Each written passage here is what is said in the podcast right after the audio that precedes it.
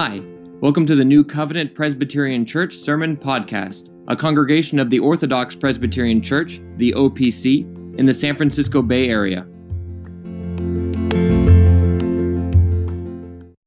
Amen. Brothers and sisters, please do remain standing and turn in your Bibles to Proverbs chapter 9. We're going to be looking at verses 13 through 18 this morning. Proverbs chapter 9, verses 13 through 18. Please give your attention now to the reading of God's holy word.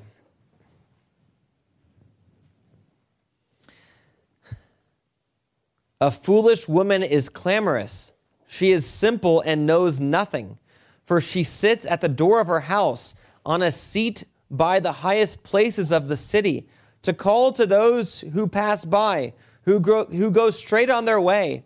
Whoever is simple, let him turn in here. And as for him who lacks understanding, she says to him, Stolen water is sweet, and bread eaten in secret is pleasant. But he does not know that the dead are there, and that her guests are in the depths of hell.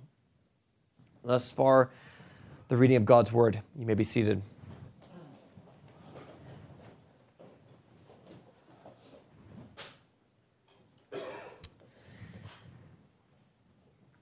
Let's ask for God's blessing on the preaching of his word. Oh, Father, as we consider now the call of folly, even as last week we looked at the call of wisdom, I would do pray that you would grant us wisdom to understand the nature of these two calls, that we would uh, embrace wisdom and shun folly. Help us to understand, Lord, as even as we are to understand the scriptures, so too we are to understand uh, the nature of folly, that we might not be persuaded or deceived by her, uh, to go the way of death, to go the way that leads only to hell. We pray, Lord, that you would grant us this grace, that Christ would bring us to that uh, new Jerusalem, that heavenly Jerusalem, that Jerusalem, the golden, which we have sung of. For we ask it in the name of Jesus. Amen. Amen. Well, uh, last week you remember that I began by uh, opening by saying that there is this myth of independent thinking. Um, there is a sense in which we, we ended the, the last sermon by saying, you know, everyone needs to receive the Lord Jesus Christ for himself. If you believe, you believe for yourself. If you scoff, you scoff for yourself. And yet, um, typically when people think of independent thinking, they're not thinking so much of that, but they're thinking of this idea where um, if you can cast off all authority, then you can be basically the master of your own thinking. You can uh, come to your own decisions about what is right and wrong without any sort of uh, preconceived notions of what's right and wrong or, or without any um, uh, influence from others. And that's the sense in which independent thinking is not possible and it, and it is, in fact, a myth. We are, we are always influenced by someone. And this is often used, I mentioned last week, to deceive young people. Uh, young people are told, you know, if you just don't listen to your parents, don't, certainly don't listen to the church, but you need to think for yourself. You know, they're, they're telling you something that's right, but if you need to think for yourself. And the problem is, is that that's not actually uh, independent thinking. It's actually just being influenced by someone different. And you'll notice here that when Solomon is speaking about wisdom and the options that you have with regard to her, you can, you can embrace wisdom, but the, the opposite of embracing wisdom is not just going your own way. It's not going your own way, it's actually being influenced by another. And that one is, in fact, folly. It's not just one that's calling you, there's actually two that are calling. Wisdom is calling, and folly is calling. So there, there's no real such thing as this, this neutral middle ground where there is this detached sort of objectivity where you can reason about what is right and wrong without any influence from others. The, the reality is, is that you will be influenced either by wisdom or you will be influenced by folly. And the reason why this is so important, the reason why Solomon himself uh, speaks not just about the call of wisdom, but also about the call of folly, is because the call of folly is incredibly loud. It's incredibly loud, and it is particularly loud today. It is deafeningly loud today. The cry of wisdom we've seen is seen particularly in the preaching of the gospel. If you want to know where is it that wisdom is calling out to you, the answer is in the preaching of the gospel. But now, if you were to ask the other question, where is the cry of folly seen? Which is essentially the cry of the devil. Where is the cry of folly seen? Well, it's seen today in the LGBTQ propaganda. It's seen in the Marxist, intersectionality and critical race theory, feminism, the environmental movement, all of these which essentially feed off of each other. and are essentially the same ideology, all of them which are uh, trying to, to proclaim a version of righteousness that is actually a perversion of what the scriptures teach. And if you were to ask, you know, where are those kinds of things found? Where, where are those kinds of things lifting up their voice? The answer is absolutely everywhere. The answer is everywhere. And so you have to recognize there are two that are calling. There's always been two that are calling. Now, in some ways, throughout history, we could say that you know, the, the way in which the call of folly, the form that it takes, it, it changes over time, so to speak, in the, in the sense that uh, you know, Marxism is a relatively new thing. Uh, certainly, critical theory is even more recent than that. However, there are threads of continuity always with the call of folly, such that really the call of folly has gone all the way back to the garden. It is the call of the devil, where he, where, whereby he tried to deceive Eve and succeeded in, in deceiving Eve to eat of the tree of the knowledge of good and evil. It is the ideology that seeks to turn people away from the Lord Jesus Christ. Now, the point of this passage is to contrast the call of wisdom with the call of folly. To say those two things are, are uh, in some ways, um, in some ways there is an outward kind of similarity, but yet there is a fundamental difference between the two. And that's what, what Solomon is doing. The way in which the call of, of folly is described is similar to the way in which the call of wisdom is described. And the point of that is to say that outwardly there is, there is some sort of similarity that makes folly appealing. And yet ultimately the end of it leads to death. Now, in chapter 9, there is this contrast between wisdom and folly. But this is not actually the only juxtaposition of two calls. It's not the only contrast that we've seen in, in the book of Proverbs, even to this point. The other call, the juxtaposition of two calls, we actually saw in chapters 7 and 8. You remember the last passage of chapter 7 actually deals with the call of the adulteress. And there is the, the adulteress that, you know, um, who calls the young man who's coming by the way, and Solomon is looking out the window. He's seeing this young man. He gets trapped by this adulteress. And there is a lot of description about the way in which this, this adulteress calls to this young man. And that is immediately followed then by the call of wisdom in chapter 8. So, so the idea is that there is this juxtaposition between the, the call of sexual immorality on the one hand, in the, seen in the adulteress, epitomized in the adulteress in chapter 7, which is then contrasted with the call of wisdom in chapter 8. Then we have in chapter 9 the juxtaposition of the call of wisdom on the one hand and folly.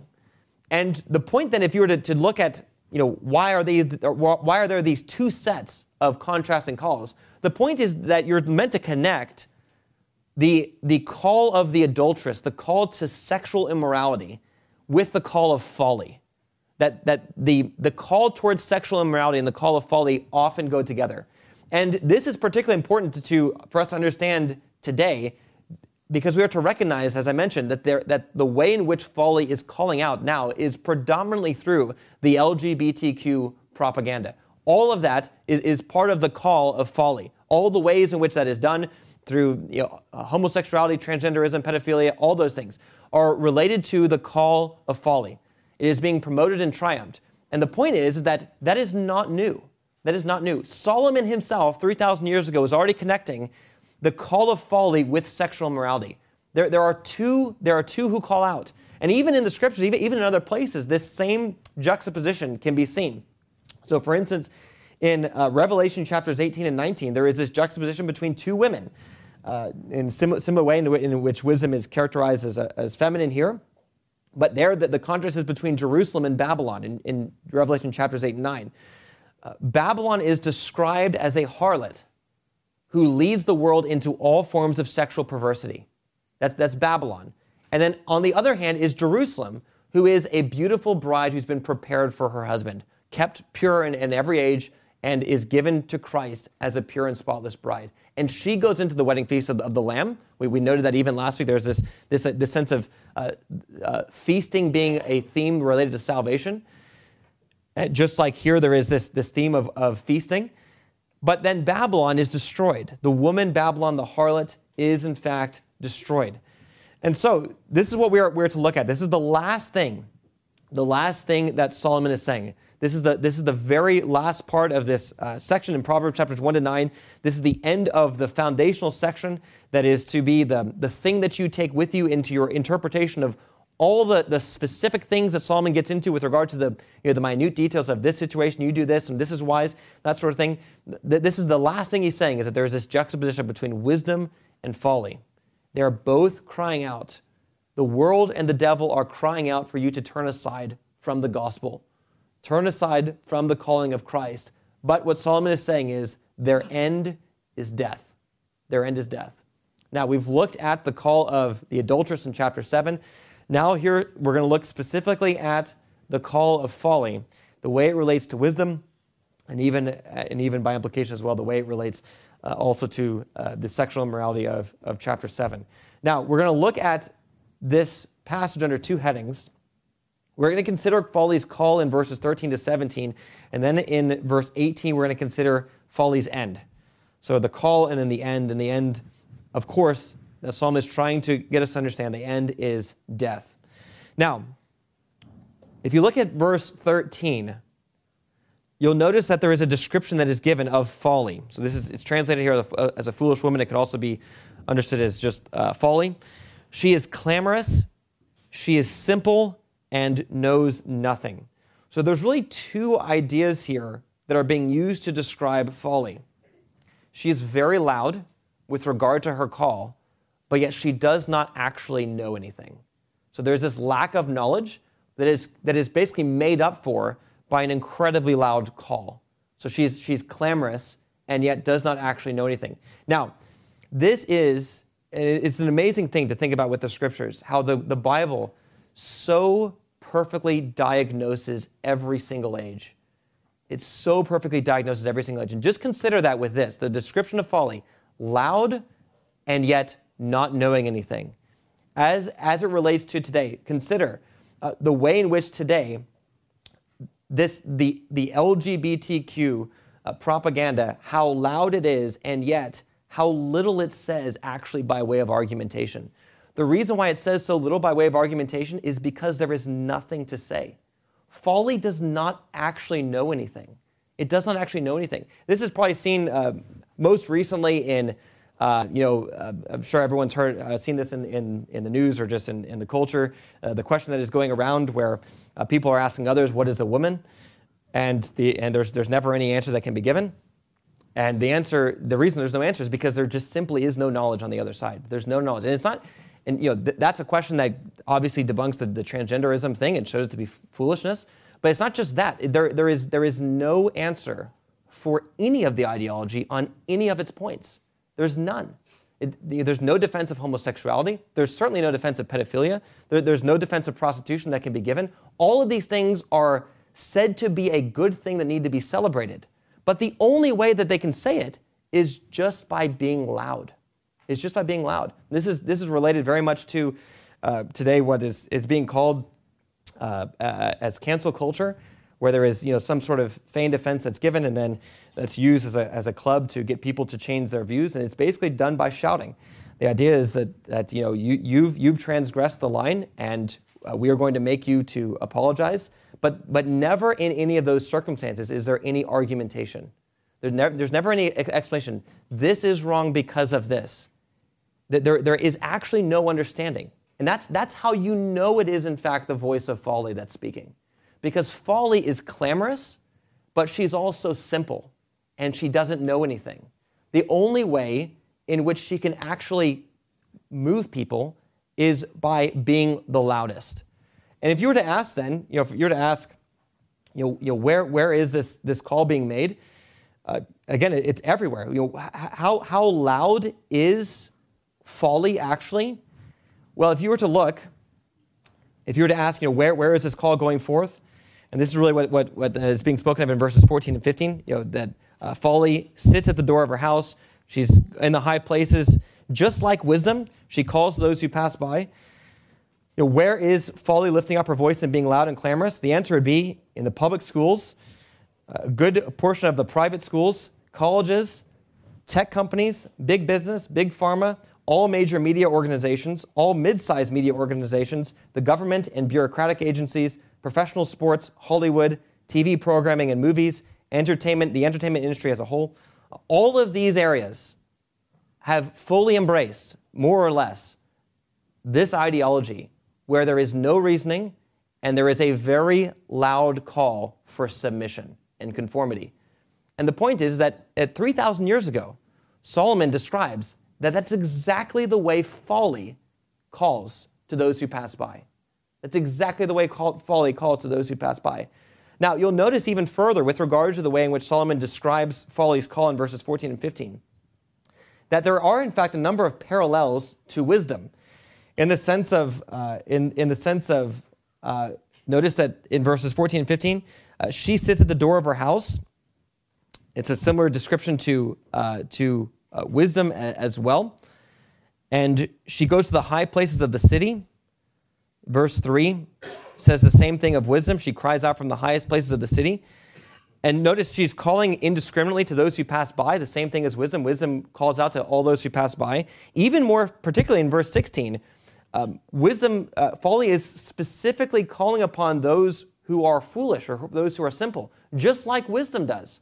Wisdom does it out of grace in order to try to turn people from their foolishness into the way of life.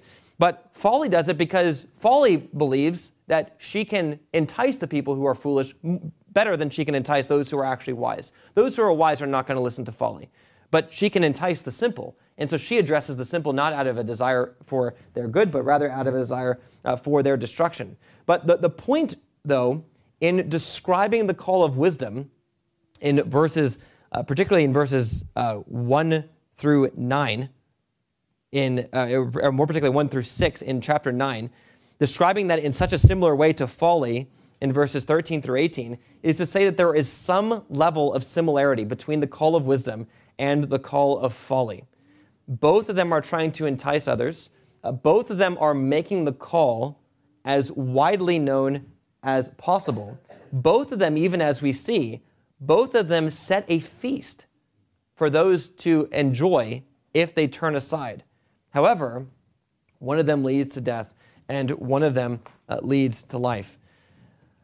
Uh, now, the reason it's important to note the similarities between the two kinds of calls is because uh, very often the call of folly is in some ways patterned off of the call of wisdom in the sense that uh, there are um, similar kinds of things that are offered.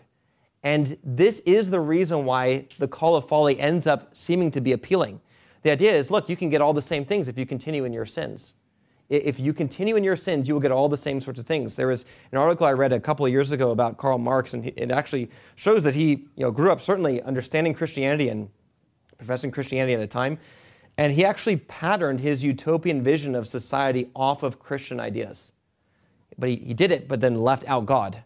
So the idea is like this is this is the the, the utopian version of paradise that we can achieve uh, without God and even by opposing Him.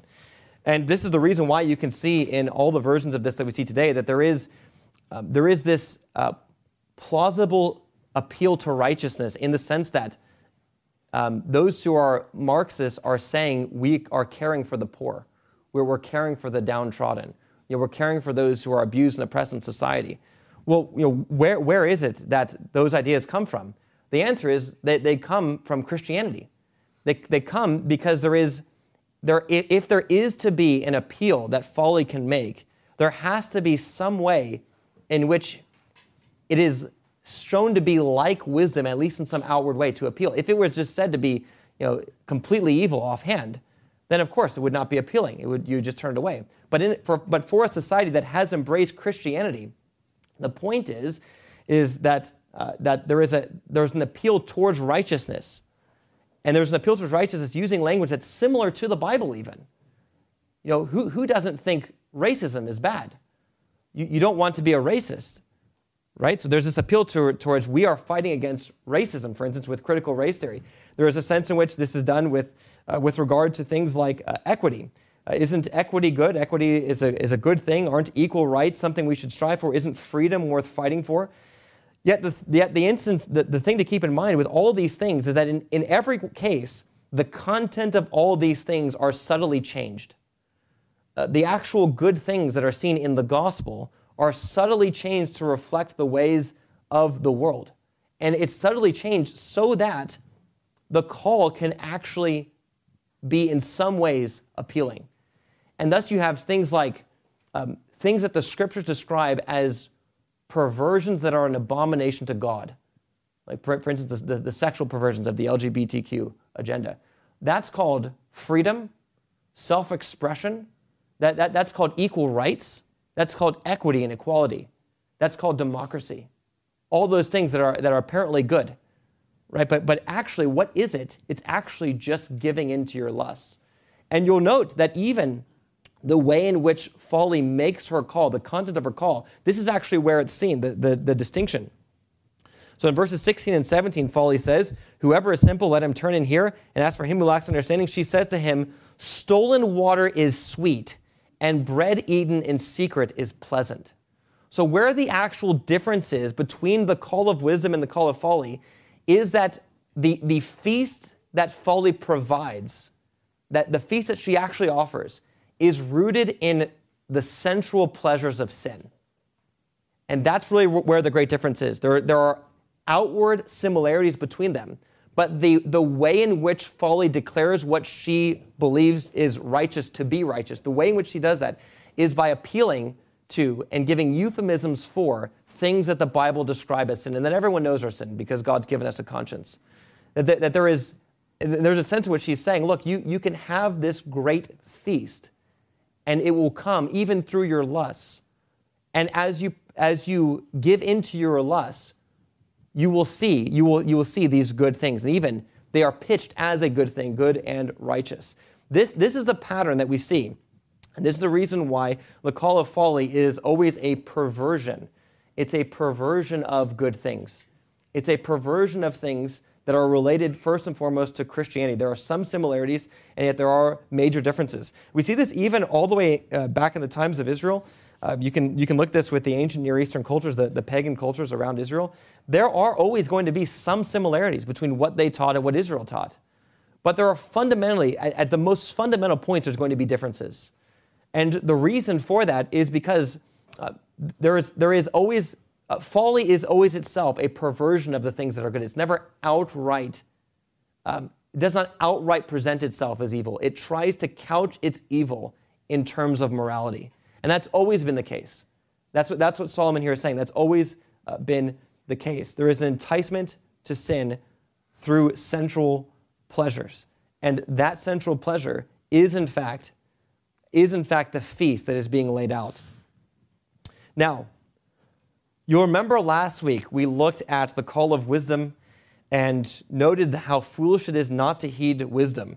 That, you know, if wisdom is providing this great and glorious feast wherein you can have the forgiveness of your sins, eternal life, being in the presence of God forever, where He'll wipe away every tear from your eye. You're adopted into His family. You have this inheritance. You can defeat death itself. Life is promised to you in the Lord Jesus Christ. If all of these things can be given to you, you know, joy and peace beyond understanding, uh, all of these things are given as blessings in the gospel. How could it be that anyone could hear the call of wisdom and reject it?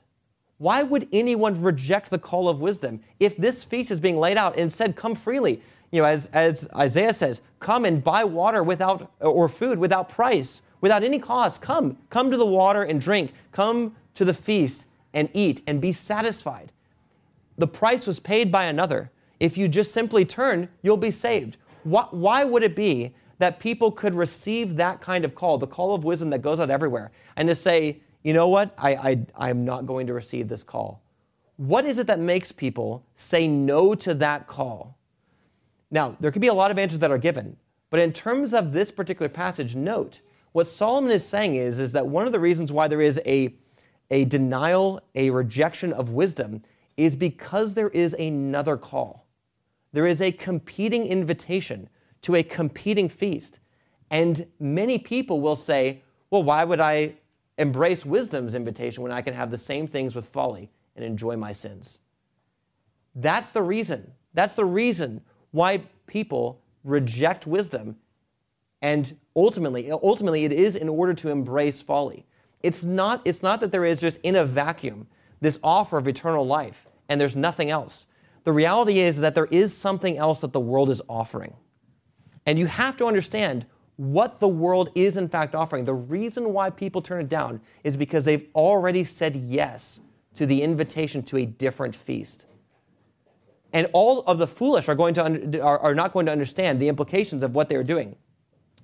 And this is, this is really is the same, uh, the, the same thing that happened in the garden.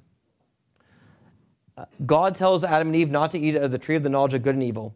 Satan tells them, if you eat of that tree, you will be like God. There is this other offer.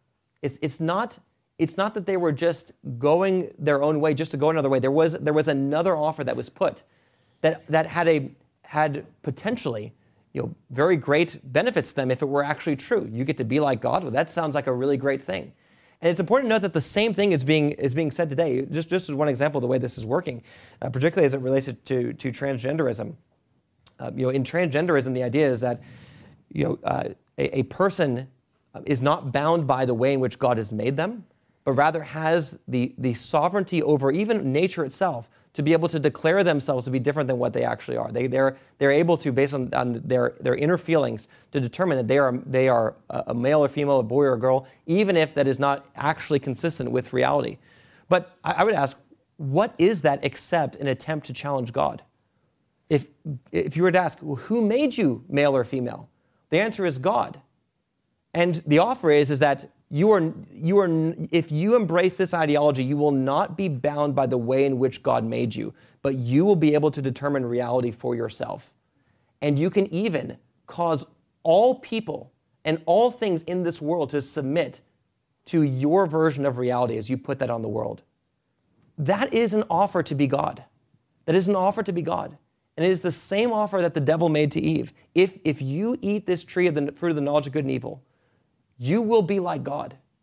And the reality is, that once you do that, you don't become like God, but you rather become enslaved to Satan, which is what the scriptures testify happened to us in our sins. And it is the same thing that's happening now. This is the reason why there is such this strong correlation between transgenderism and misery, and even transgenderism and suicide. It's not nothing to do with the acceptance. It's because they're to fight against reality so strongly, to go so far down the road of denying God, puts you so far in the hands of the devil that then you will become miserable. You, you, you will be absolutely miserable, miserable and you even, you even may despair of life itself. But that's, that's predictable. That's what, the, that's what the devil comes to do, to deceive you in order to move you on this pathway towards death. The reason why the free offer of the gospel is rejected is because there is a competing offer, and people are accepting the competing offer. That's the reason why people reject the gospel. And in the end, though, what Solomon is saying, this is really the, the greatest difference uh, between the two calls, is that one leads to life and the other leads to death. In verse 18, we read, uh, He does not know, that's the person that embraces the call of folly. He does not know that the dead are there and that her guests are in the depths of hell. Notice how this is contrasted to what wisdom says in verse 11. Uh, by me for by me your days will be multiplied, and the years of your life will be added to you. There is, there is this offer of life and death. The way of wisdom leads to life, it leads to this feast that is characterized by eternal life in the presence of God. But, but the way of folly is, in fact, death. Now, you notice that there are, there are two things that are, that are really being emphasized in verse 18. Uh, one is the fact that, the, that those who, who uh, follow the, the invitation of folly, that there is an ignorance. Notice, he does not know. He does not know that the dead are there and that our guests are in the depths of hell. So there's the fact that he's ignorant, and then there's what he's ignorant of, which is the actual end. So, dealing first with the idea of ignorance. Folly, those who heed folly's invitation, they do not understand what the end is. And this is how you know that those who follow this path are foolish. This is why it's fitting to use the word folly to describe this woman, uh, who ultimately is, is uh, for the devil. And the, the reason why it's right to characterize all who follow her as foolish themselves. Um, you'll remember that one of the things that, that we've seen that characterizes wisdom is that um, wisdom, those who are wise, they understand the implications of their actions. They're able to see the ends of things they're able to see where a path leads, and they're able to make a decision in light of where, where a path is leading. that leads to a good thing. That they're able to understand where something goes, like what the implications are of an action, and they're able to then make a decision that is right in light of that. So if you're able to understand those things and you can see, well, if this path leads to death, I'm not going to go that way. But what, what is being emphasized here is that uh, those who follow folly, they, they do not understand the end, and therefore, for that reason, they are foolish. And being unable to see the path, being unable to see the implications of their actions, they don't know where the path leads. They simply make the, the, the decision, and it leads to destruction. They make the same decisions that have, have, made, have made over and over again. They do not heed all the warnings and all the examples of others. They simply go on and continue uh, down the path. Now, this is seen with really with innumerable in, in, innumerable ways today. I mentioned the, the transgenderism point. This is probably the most uh, significant one today because this is the this, this is the, the most extreme version of the denial of reality that we see in today's world. And it's not, it's not really merely a denial of reality, it really is a denial of God. Um, it's a denial of God because you are, you are really claiming to be God. You're claiming to have the power over nature and reality itself, that you are the one who determines those things. And we can see the, the end is death. Uh, we've noted so many different statistics and things related to, over the course of the series, related to um, things like um, prostitution or the production of pornography or transgenderism, homosexuality. The reality is, is that if you look at any of these things and look at all of these things, it's very easy to see that they all end in death. They all end in death. It's no different from what Solomon was saying 3,000 years ago. Folly is loud. She has no reasoning. She simply makes her call to all people. She does it as loudly as possible with no argumentation. She appeals to people with, through sensual pleasures and offers a great feast. And those who follow her, they do not realize that their end is death. The end is death. This is the same thing, even that showing another connection with, with chapter 7. Uh, Solomon made the exact same point with, uh, with uh, the adulteress and her call. The young man who goes with her, uh, he is led like an ox to the slaughter, but he does not even know it. He cannot even see it. He goes with her and does not even realize that he will never see the light of day again. He is going on the path of death. Uh, brothers and sisters, it is necessary to understand the call of wisdom. We, we spent a lot of time on that last week looking at the way in which the gospel call is, is being made. But it is, it is important to understand as well, as Solomon is saying here, it's important to understand the nature of folly's call. And particularly because it is ubiquitous today. Virtually every school, virtually every media outlet, big business, big tech, college campuses, entertainment, Hollywood, professional sports, all of these things on the TV, on the internet, in the culture, it has really pervaded everywhere the call of folly as it has gone out. She is loud. She, she declares that her feast, though purchased with the wages of sin, will in fact be satisfying. She is seductive. And yet, brothers and sisters, her way leads to death. It is merely a continuation of the, of the temptation that Satan gave to Eve so many years ago. He appealed to the lust of her eyes. He put the fruit in front of her face. Do you not see? that This is a good fruit. It will make you wise. It will even make you uh, like God. Uh, brothers and sisters, uh, Satan is doing the same things today. However, life is found in the Lord Jesus Christ. There is a way that leads to death but life is found in the Lord Jesus Christ. Turn to Him and be saved. Let's pray.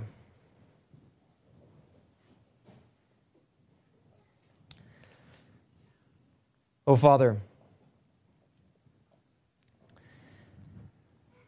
we do pray for your grace and for your wisdom to be able to understand. Uh, to be able to understand these things, and even as we see so many, Lord, so many are lost today because of uh, Lord, lack of discernment. And um, we think of the words of Christ where he says, If the blind lead the blind, surely both will fall into the pit. And Lord, we, we see that so many are falling into pits as those who are blind. Uh, Lord, grant us the grace to be able to see, uh, that we would have eyes to see, that we would have ears to hear, that we would hear your word, that we would tremble at your threats, that we would uh, receive wisdom. We think of even what Solomon says that we looked at last week about the correction of a wise man and how it causes him to grow in wisdom. Uh, Lord, may it be that you would cause us in this way to be wise, that we would always grow in our understanding of you, and that we would not compromise on anything with regard to uh, the call of folly. We'd be able to recognize that call for what it is, uh, O Lord, and that we would uh, stand firmly uh, on the teachings of the scriptures with regard to those things. And Lord, even to remember that even, even as there are many who have embraced uh, the, uh, the, the sins that are uh, such an abomination, that yet, even, even for those, there is hope. For anyone who will turn, uh, for wisdom continues to call. She continues to make her voice known, uh, that, that the simple and even the fools, that they might turn from their sins and find life in you. Lord, how we do pray that you would grant this grace to many, even as we see the darkness appearing to increase in our country. May it be, Lord, that through the preaching of your gospel, that you would uh, cause many yet to find life. Uh, Lord, we know that the, nation that turns away from you will be uh, plunged into darkness and foolishness, claiming to be wise. We, we, will become fools, and such is the way that you have uh, that you have led this own nation to this point because of our sins. Grant us the grace to turn, O Lord. Grant us the grace to turn for the sake of your Son, the Lord Jesus Christ. For we ask this in his name. Amen.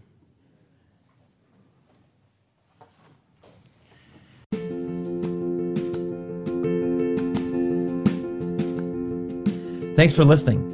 If you'd like to find out more about our church, you can visit our website at newcovenantopc.com. You can also follow us on YouTube, Facebook, and Instagram. If you've benefited from this ministry and want to know of ways you can help or support it, we'd like to make you aware of our new capital campaign to build a new building. God has recently blessed us with growth here at New Covenant. Over the years, our church has been small, it's gone up and down, but overall, things have been tight financially, and the church has been small. Now, by the grace of God, we are growing. We believe it wise in light of this to think about building a new building to facilitate even more growth. Our current building only seats 72. We cannot fit any more seats, and if we were to fill every single one, every Lord's Day we would have no more than 72. The plans for our new building would more than double the capacity and enable us to grow to a point where we can be stable financially and even be able to help other churches one of the things that we want to, to be is a church that is able to look beyond itself for the sake of the advancement of the kingdom of God. We believe that this new building can help us get there. And so we are praying that God would provide for us the funds needed to build a new building, that we would grow to fill it, and that one day we would a- even be able to plant a church ourselves. As you know, doing ministry here in the Bay Area, this is a very dark place. Uh, there is a great need for the light of the gospel to shine, particularly in this place through the preaching of the word. And so, if you want to support us and to, to support our efforts to see this new building built, please consider giving a financial gift to this end. You can give by sending us a check with Building Fund in the memo line. Our address can be found on our website. You can also give by Zelle by sending the money to nc.opcssf.treasurer at gmail.com with Building Fund in the memo line. May God bless you with a greater knowledge of His Word and zeal for his name.